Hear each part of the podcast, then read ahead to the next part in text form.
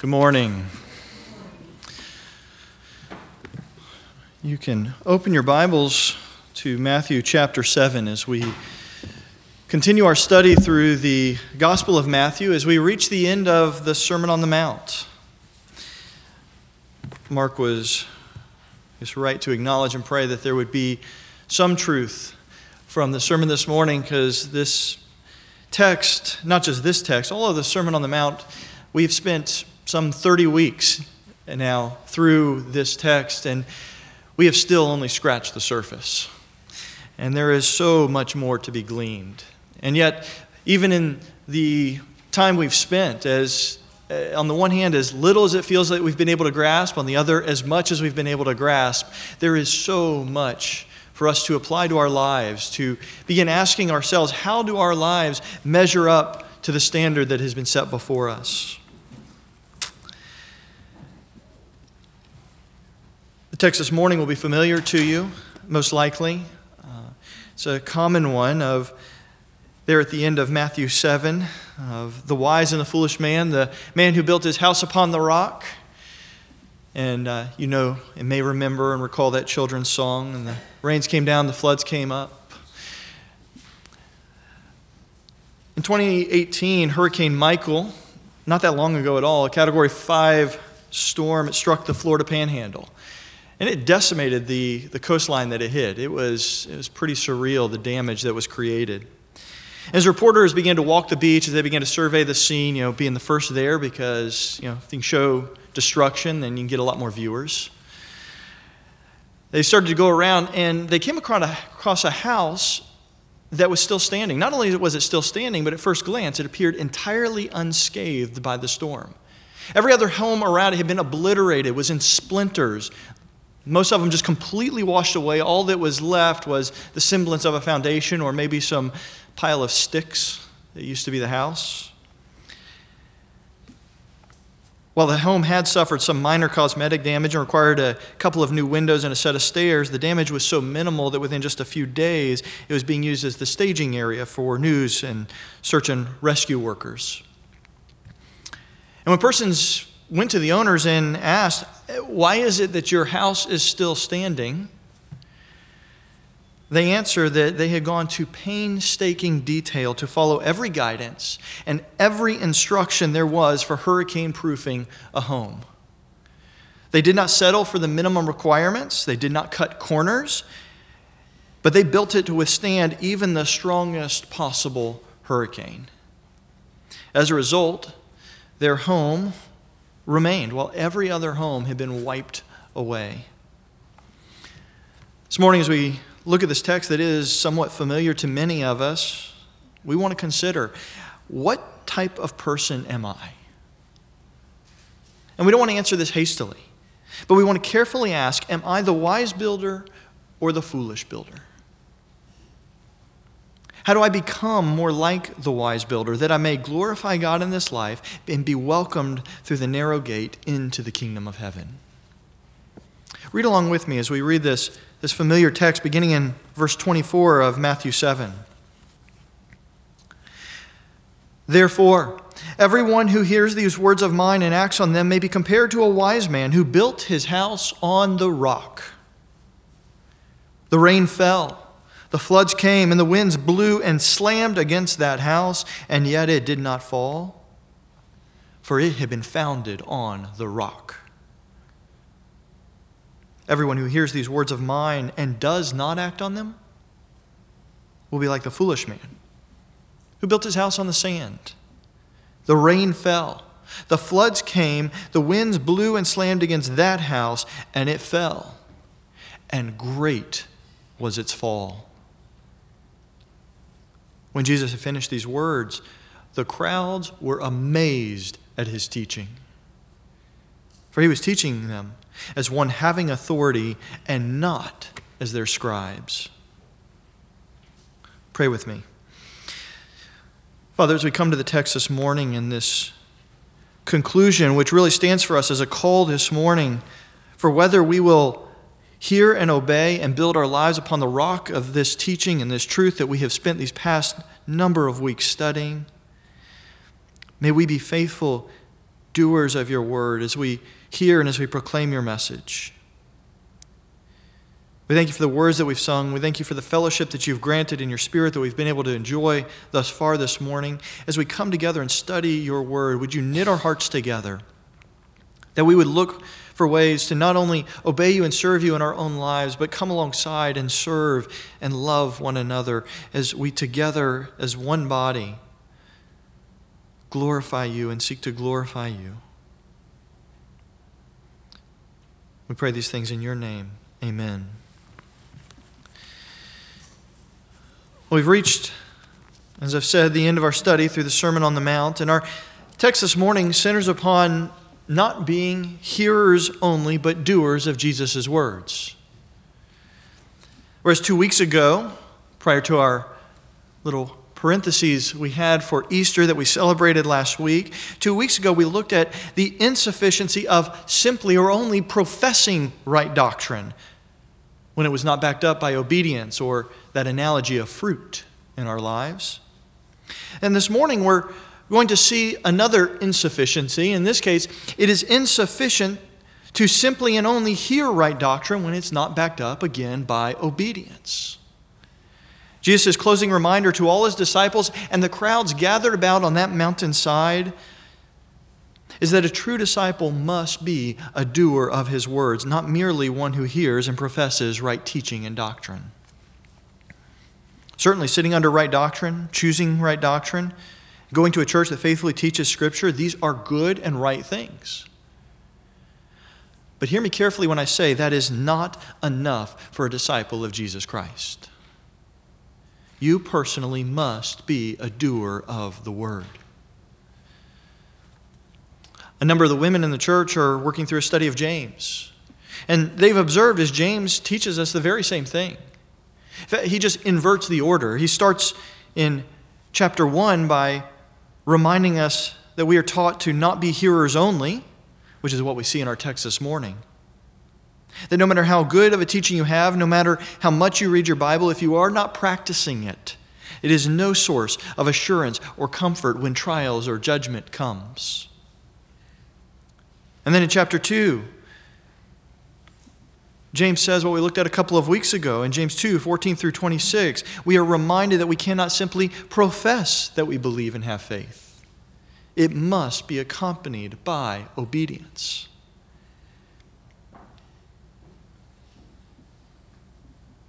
If you're not practicing it, there's no assurance, there's no comfort, there shouldn't be. Rather, you're like someone who's standing there with the label on a medicine bottle, just sitting there reading it, waiting to get better without actually taking it. Or maybe you're loudly proclaiming that you trust doctors, but you refuse to ever visit one and still expect to be healed. This type of Christianity and claim to discipleship is empty, it is false, and it is ultimately dangerous. It's dangerous to you, it's dangerous to me.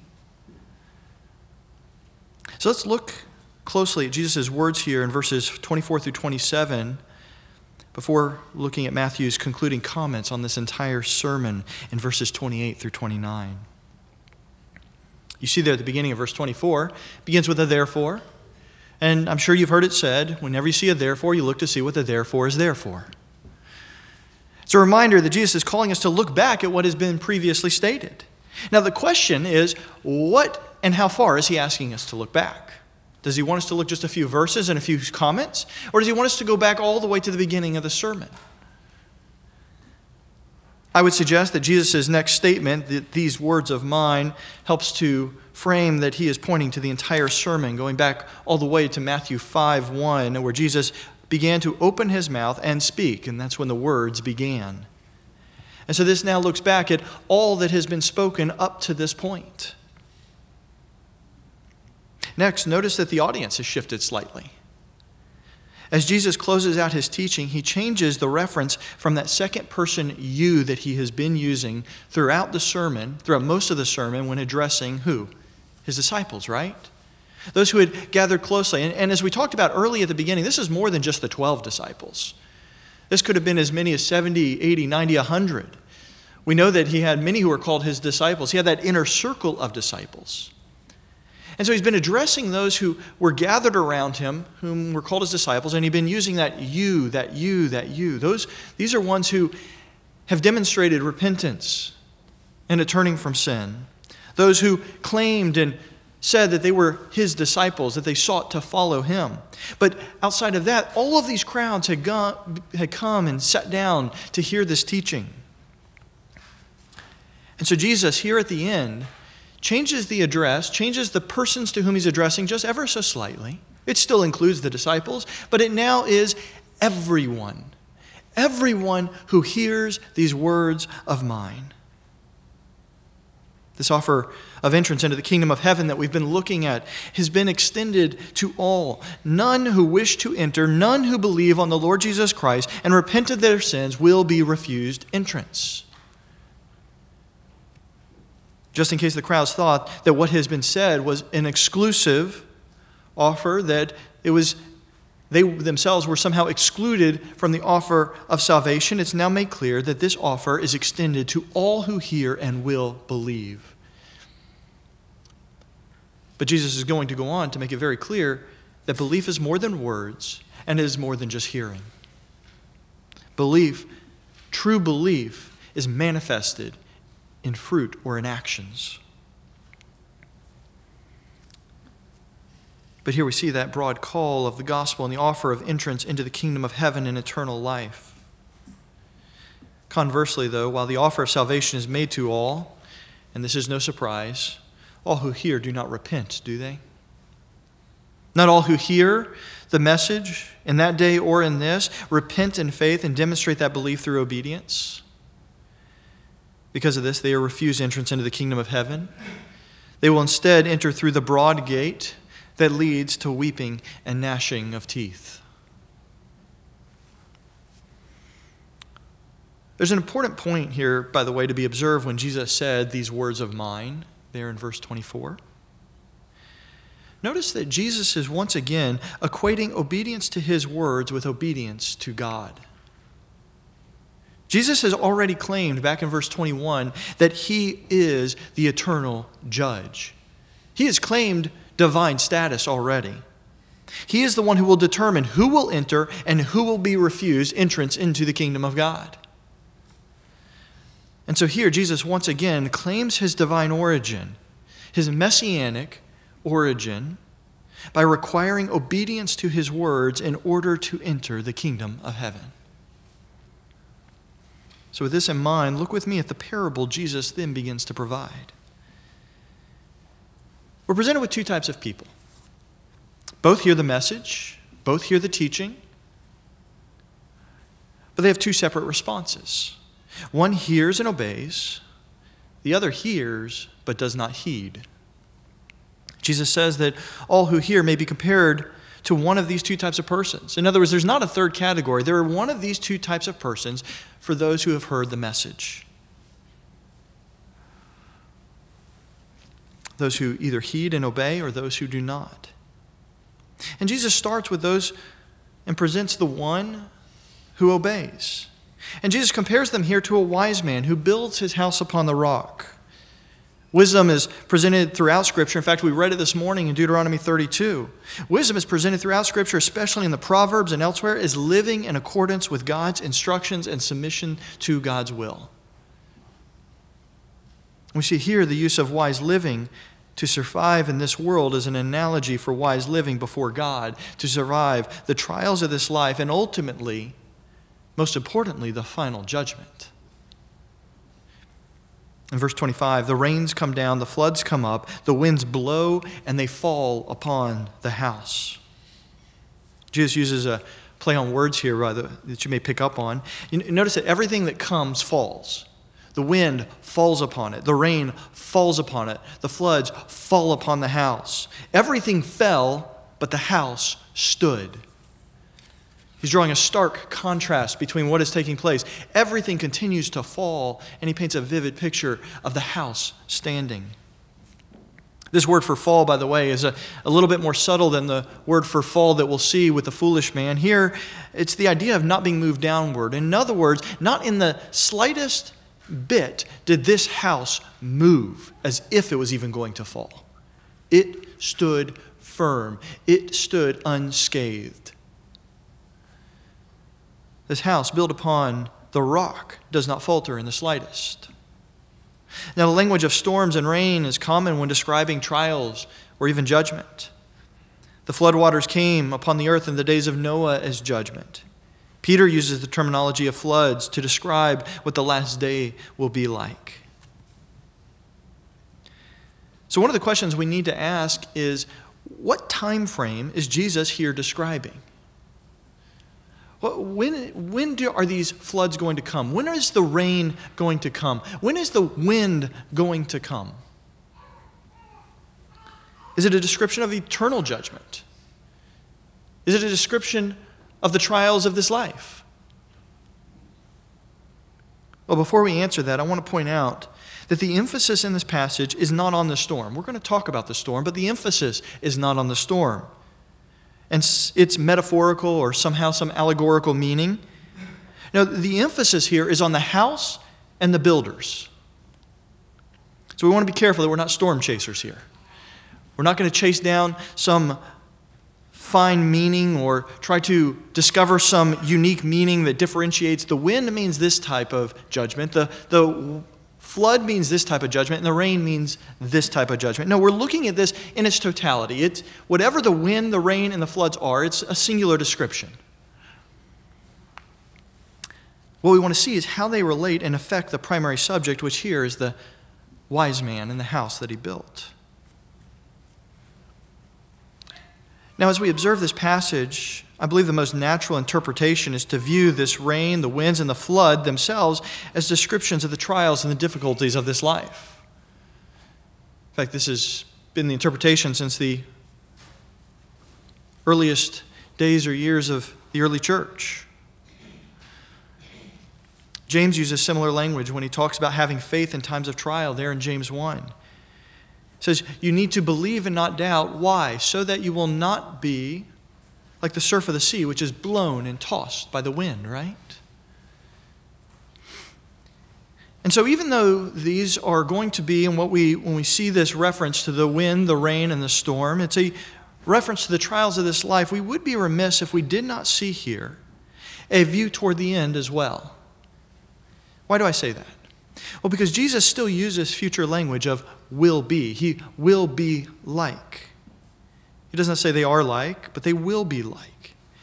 Jesus describes in this brief statement the totality of the event. Yes, he looks at the storms when it came, but his focus here is what happened after the storms came. What remains? And in doing this, he uh, once again places himself as judge. So the trials and tribulations of this life may rightly be understood here as the wind, the rains, and the floods that fell upon the house, but there is a final assessment of the man and his house.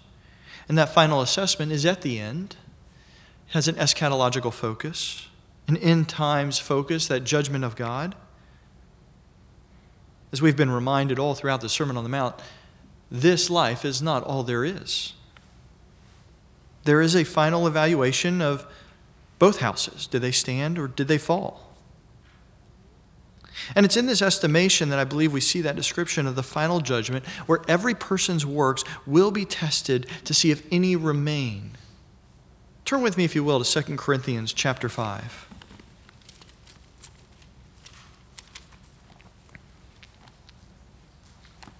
Paul, writing to Corinthians in 2 Corinthians chapter 5, speaks of the judgment that all men will go through. There in verse 9, he says, Therefore, we also have as our ambition, whether at home or absent, to be pleasing to Him.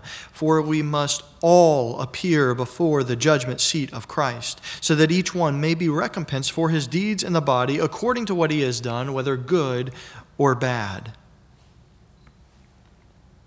Likewise, turn with me just one chapter, one uh, book earlier to 1 Corinthians. 1 Corinthians 3.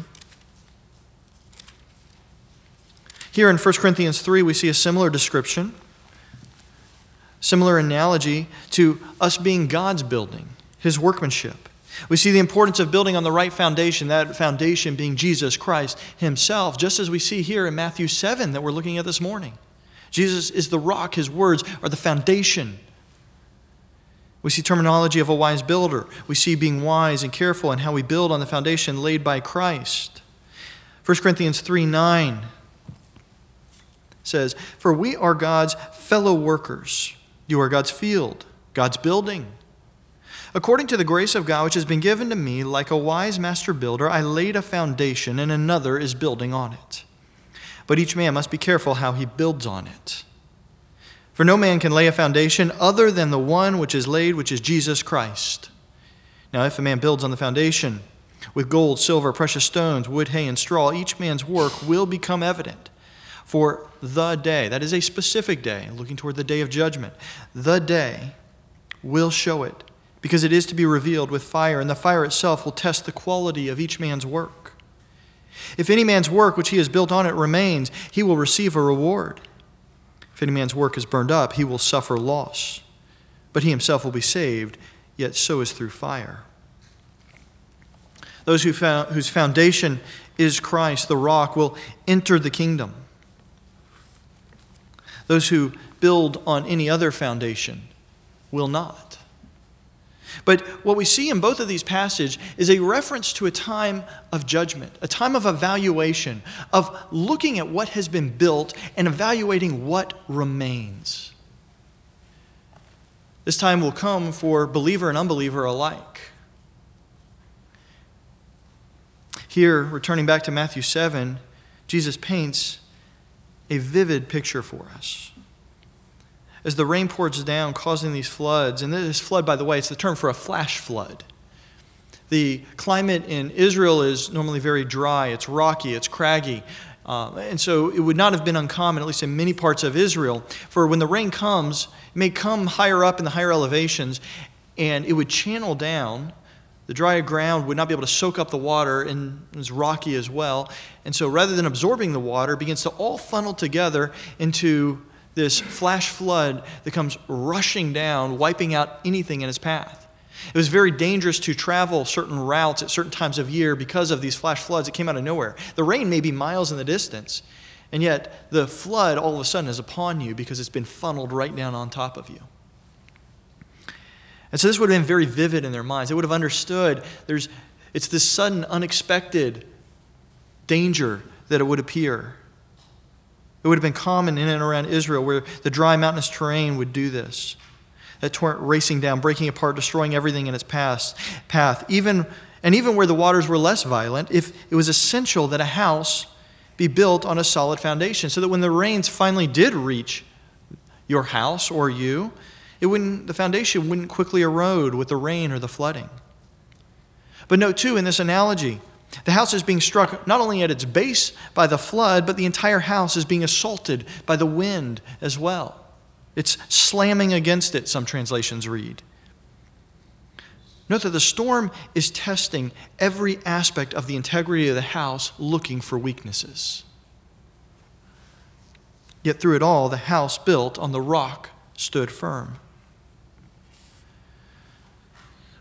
So now we have two questions to answer. First, what is the rock? Kind of already referenced it. Paul makes it explicit there in 1 Corinthians 3, doesn't he? The rock, the foundation, is Jesus Christ. Deuteronomy 32, which we read this morning, God is called the rock. That rock is called a redeemer. We look forward to the redeemer. It was an allusion and reference to Christ. And when we think of Christ and what it is that constitutes this rock and this foundation upon which we build, what is it? It is His words, His teaching, His character. So that's the rock, but how do we build on the rock? How are we to apply this? How do we do this? I mean, that's a great picture. It's a great illustration, but how do we do this? How do we build on that rock? What does it look like? Well, certainly for starters, it means ordering one's life, one's thoughts, one's actions, according to Christ's blueprint for godly living. It means to follow the instructions God has provided in Scripture. which means that we need to carefully study. We need to carefully put into practice what Jesus has taught. And if you're struggling on where to begin, Sermon on the Mount is a great place. Return to the Beatitudes, right there at the beginning in chapter 5, and begin analyzing your life through the lens of each one of those statements. How are you doing mourning over sin? When you sin, what is your response? Do you quickly move past it? Just offer up a, quick, oh, please forgive me. Or do you mourn over it? Do you, you come near to tears at times over it? Do you long to be freed from this body of sin? If you struggle to cultivate a mourning over sin, then you do not understand the gravity of sin, nor do you understand well enough the sacrifice of Christ and God's hatred toward sin and what awaits sinners. It's the gravity of how much God hates sin that helps us hate sin the same way. The only way you're going to understand that and begin to comprehend that is to study Scripture. Look at God's response to sin. Look at his response to what we would consider small sins.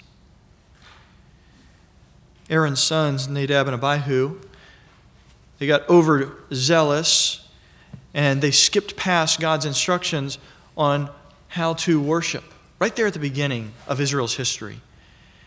And they go, go in to offer before the Lord, it says, strange incense. Simply put, they didn't follow the instruction. What did God do? Struck them dead. That seems severe. But God is teaching and illustrating for us that He will be worshiped the way He says He will be worshiped. To do anything else, to do it any other way, is disobedience. Uzzah joins in helping bring the ark and trying to return the ark to Jerusalem. But they don't follow the instructions. What were the instructions? The instructions were that it was to only be carried on poles and it was never to be touched. Well, they're going along, they've got it in the back of a cart. They hit some ruts in the road. It goes off set, off kilter. Oh no, the ark's going to fall in the dirt and the mud. Surely I can't allow something that special to fall in the dirt and the mud, right? So I'm doing a good thing. I'm protecting God's holy ark. He reaches out to steady it. What does God do? He strikes him dead. Well, how? Why, why would God do that? Because Uzzah disobeyed God. He did not take seriously enough what God said. Do not touch it. Adam and Eve. I mean, it was just a bite, it's just a taste. I mean, look at all the death and the destruction and the wickedness that has entered the world. Surely that was too severe. Look at how hard life is. Surely that was too severe. No, that severity is just beginning to highlight for us how seriously God takes sin. How are you doing at cultivating poverty of spirit? What are you doing to protect and safeguard yourself against pride and spiritual self assurance? What are you doing to make sure you don't become comfortable thinking you've arrived or you've attained some spiritual level or plateau? How are you doing at being gentle and merciful? How are you doing with praying those for who hurt you or attack you? One of the sad realities of our current times is that it's become a virtue to be offended, not to pray for the person who has offended you, not to pray for the person attacking, not to proclaim the gospel, and certainly not to practice gentleness toward them. This may be especially true here in America toward our political leaders. We may disagree with actions that are taken and even call them out as ungodly, but are you also taking the time to pray for those leaders? Or in your circle of friends and in your own life, are you encouraging frustration, anger, and bitterness toward them?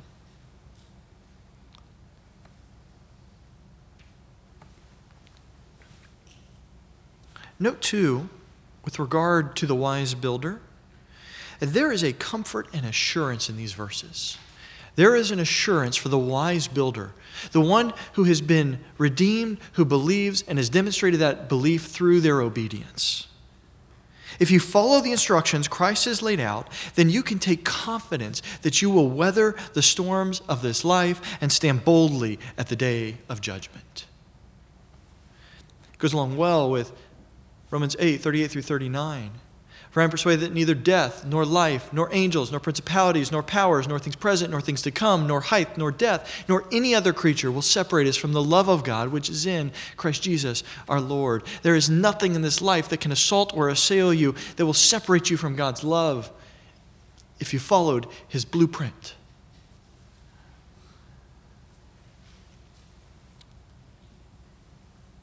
Instead, if you've, if you've, if you've built that house, following his blueprint, upon a sure foundation, upon the rock. You can prepare yourself to hear the words of Christ Well done, good and faithful servant, enter into your rest. So, how are you doing at storm-proofing your life? As a disciple of Jesus Christ, we are told storms are going to come. Being a Christian does not mean life gets easier. In fact, in some ways, quite honestly, it gets harder. Now, there's a unique peace and assurance that comes in the midst of this because we're given an eternal perspective.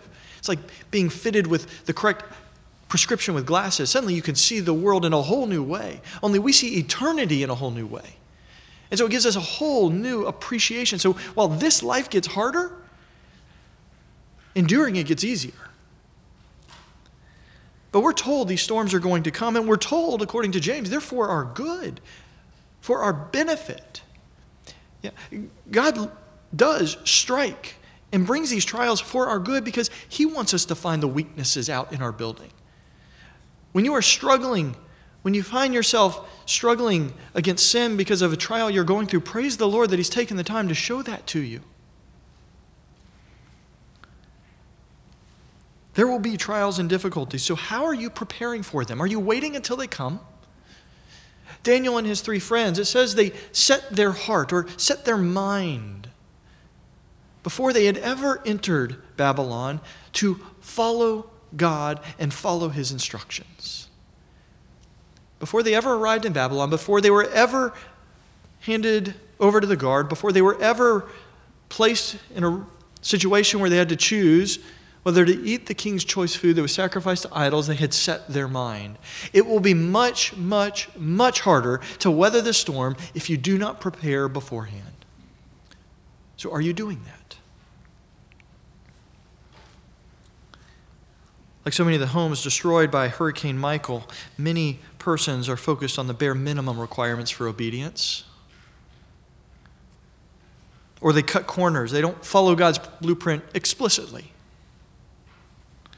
And the result will be that they will either collapse or are severely damaged by the storm. Paul in 1 Corinthians makes it clear that even a true believer, if they do not build correctly upon this foundation, everything will be burned up, though they will be saved as if they had passed through fire. There will be the hint of smoke upon them as they pass into eternity. But if you will observe Jesus' teaching, if you will pour your efforts into understanding and applying Jesus' words and follow the blueprint he has provided, then you can be assured that you will weather these storms. Do not miss the assurance that is offered here. There is no doubt as to the ability to withstand the tribulations of this life if you build your life upon the rock, following his instructions, which begins with faith in Christ and obedience to his teaching. Jesus offers certainty, he offers comfort, and he offers rest. And as you walk along the narrow and difficult path, storms are going to come. They will be hard. They'll vary in intensity in your life. You may get scratched, you may get bruised, but you will weather it and not be blown down. And as a result, you will reach the narrow gate and enter into the presence of the Lord. Well, as we've already observed, there's another type of person, and sadly, this other type of person is far more common. Like the aftermath of Hurricane Michael that saw the obliteration of so many homes and businesses, so it will be in the last day. In the evaluation of all these different homes that were built on all these different foundations, the lives of many will be found on that broad path, choosing to ignore Jesus' teaching, and as a result, they will not weather the storm. The house will collapse upon them. This other group of persons are compared to the foolish man. The foolish man in the parable builds his house upon the sand, and as a result, the rains fall, the floods come, the winds blow, and it fell. This word for fell is akin to destruction. In both of these, where is the man? He's in the midst of the home, right? You don't stand outside in the storm. Everything he has done has fallen in upon him. And notice as Jesus' final observation great was its fall. Sam may be compared to trusting in anything other than Jesus' words to enter the narrow gate. Jesus said, I am the way, the truth, and the life. No man comes to the Father except through me. We're told that there is no other name under heaven given among men whereby you can, will, or must be saved save Jesus Christ, the foundation, the rock. Any other teaching that one follows may rightly be considered this sand. No matter how good it may sound, no matter how close it may sound to the truth, compared to the house built on the rock, this house cannot stand. In the final judgment, there is nothing left. As Osborne notes, unless the life is changed, no salvation has occurred, and at the final judgment, ultimate destruction will be the verdict. What does the sand look like so that we can be aware? One example of the sand would be our current focus on building self worth and self esteem. Rather, Jesus teaches us that poverty of spirit and humility. Considering others is more important than ourselves. Another example of this sand, this other teaching that some follow, is buying into the world's focus on money or wealth that we looked at several weeks ago. There's nothing wrong with wealth in and of itself, but it's never to be the pursuit of a true disciple of Christ. It's certainly not to be the trust or the confidence or the assurance. It should be secondary, never an encumbrance or entanglement for the believer. Other examples, and there's so many, but it could be any form of teaching that encourages hatred towards others instead of love, whether political, racial, geopolitical, or financial. Jesus' words in his sermons are clear love your enemies, pray for those who persecute you. So, which are you practicing? Which are you encouraging? What are you reading? What are you filling your mind with? What are you following? Jesus here provides the evidence and tests of true faith, the foundation of one's life corroborated by the fruit of obedience. You see, there's no such thing as a fruitless Christian. There may be times where it's not a lot of fruit. There may be times where all you can see are the buds that are beginning to start. But there will always be, in the life of a true believer and disciple of Jesus Christ, some fruit. There is no such thing as a fruitless believer or a believer who does not obey as the general character and tone of their life. Do believers disobey? Yes, they do. So, what do they do? They repent. They repent. They come back to the Father. Jesus' final words really strike something of an ominous tone here, don't they? The final clause, especially, great was its fall. What a sad and avoidable event. If only that person had taken heed and had obeyed. It's like all those lives lost during Hurricane Michael. If only corners hadn't been cut. If only the instructions and the blueprints had been perfectly followed. Their life would not have been forfeit. And here, they need not have ended in ruin and destruction, destined for eternity of pain and suffering.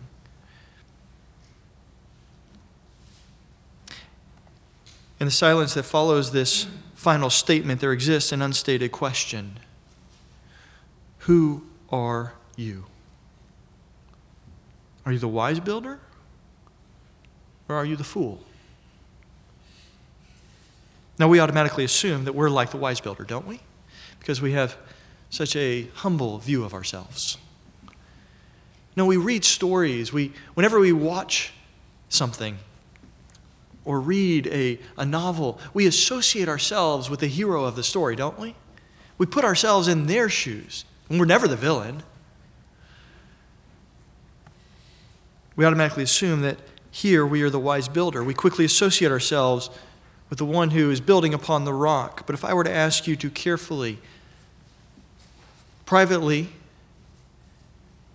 evaluate your life just this week, would your life really demonstrate that of a wise builder who doesn't take corners?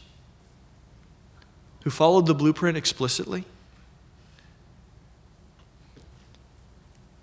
Would your life really demonstrate the wisdom of the builder who built on the foundation of Christ and his words? Or will we instead find a builder who did cut corners, looked for the easy path? There will come a day of testing when every person's works will be measured. Will you be standing? How much of what you built will be standing? That's what Paul moves into warning the Corinthians about. How much of it's even going to be standing? Okay, you, you've got the right foundation. You started building. How much of it is wood, hay, and stubble? And if there's any doubt at all, then repent. Repent where you have been negligent to obey. Remember, you have a loving Father who is quick, gracious, desiring to forgive. So repent while it's still today. And if you've never considered this day and the judgment that awaits, then to you I say the same thing is repent. But here you turn from your sins and you call upon the Lord for the first time as your only hope the only one who can save you from the fiery wrath and the judgment to come at the hands of a just and righteous God who will not tolerate sin. If you've never placed faith in Christ or are trusting in anything other than the blood of Christ as the payment for the debt of your sins, then repent today that you may begin calling out to God as Father.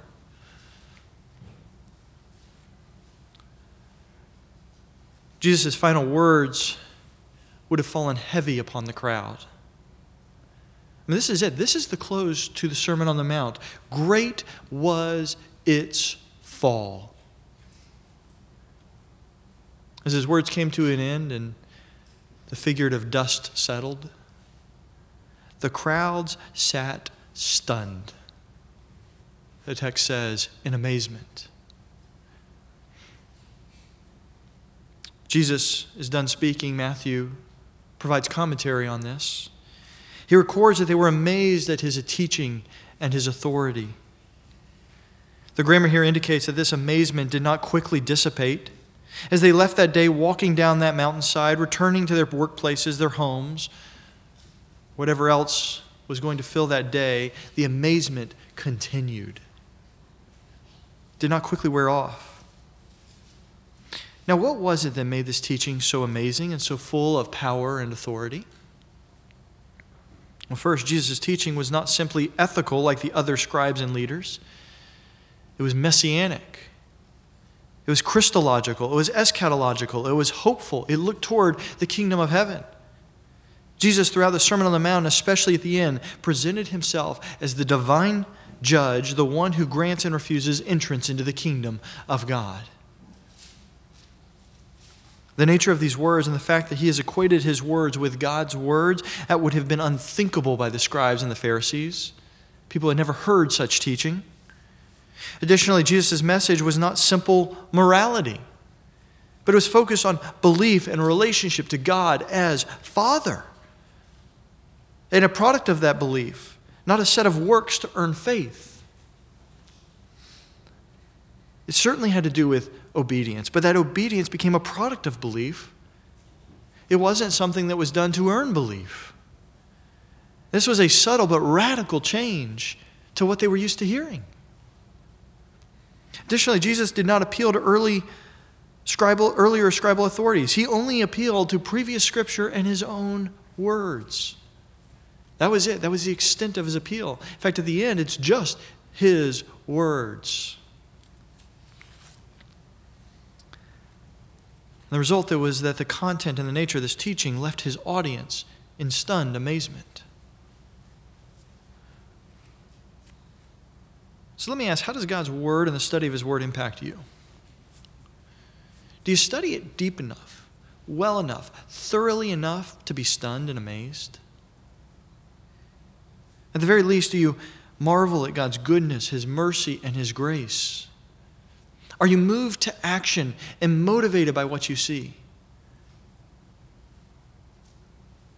Now, I ask that question recognizing that amazement by itself is not enough.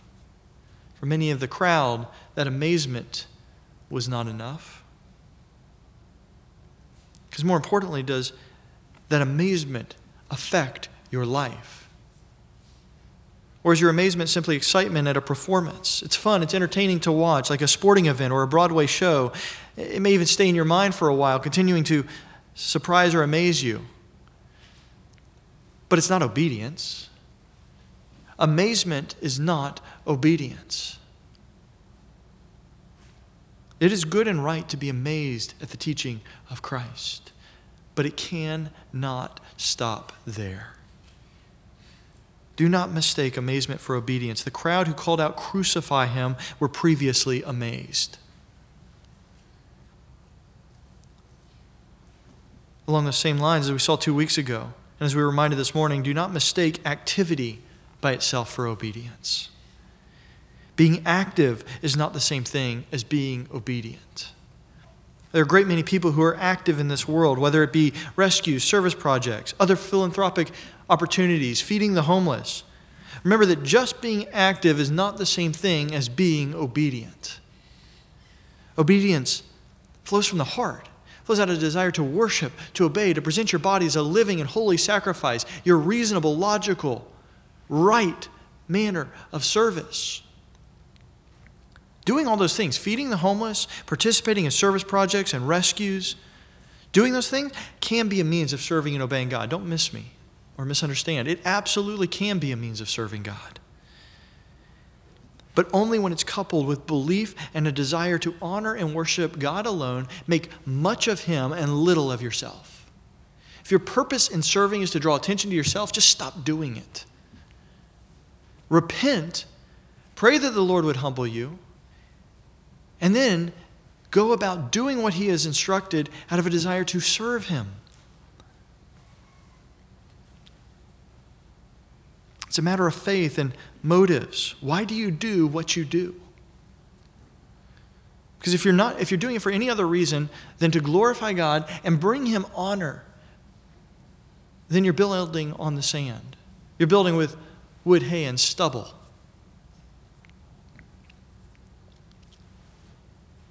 We are called to obedience, and as a result, there must be activity in our lives, but not all that activity is obedience when it is not done out of love for God and from pure motives. Jesus' words here at the end of the Sermon on the Mount, they really leave us with no doubt to his claims. He is claiming to be Lord. He's claiming to be the divine judge. On the basis of this claim, then, Jesus is either Lord, he's either a liar, or he's a lunatic, as C.S. Lewis pointed out. Because he's made it impossible to deny that what he's claiming. He is claiming that he is the divine judge, that he is Lord and he is sovereign, he is the king. He's either right, he's either lying, or he's crazy.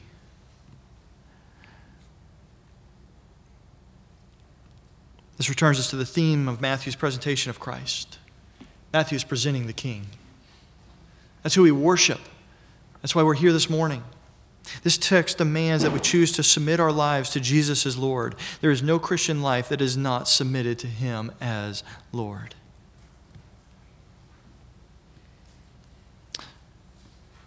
So let us stand amazed, but let us determine to put that amazement into obedience as we seek to put into action Jesus' teaching from the Sermon on the Mount.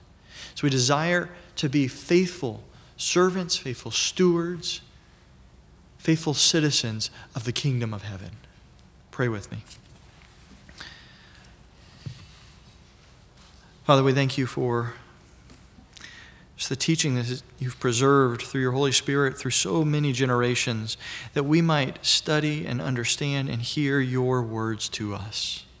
Thank you that you've left the blueprint, left the means for us to live, that we might have that peace, that comfort, that assurance in this life, that whatever the storm, we can weather it, not because of anything we can do, but that our confidence is that in obeying you and in following you, you are our shield, you are our protector you are our comforter.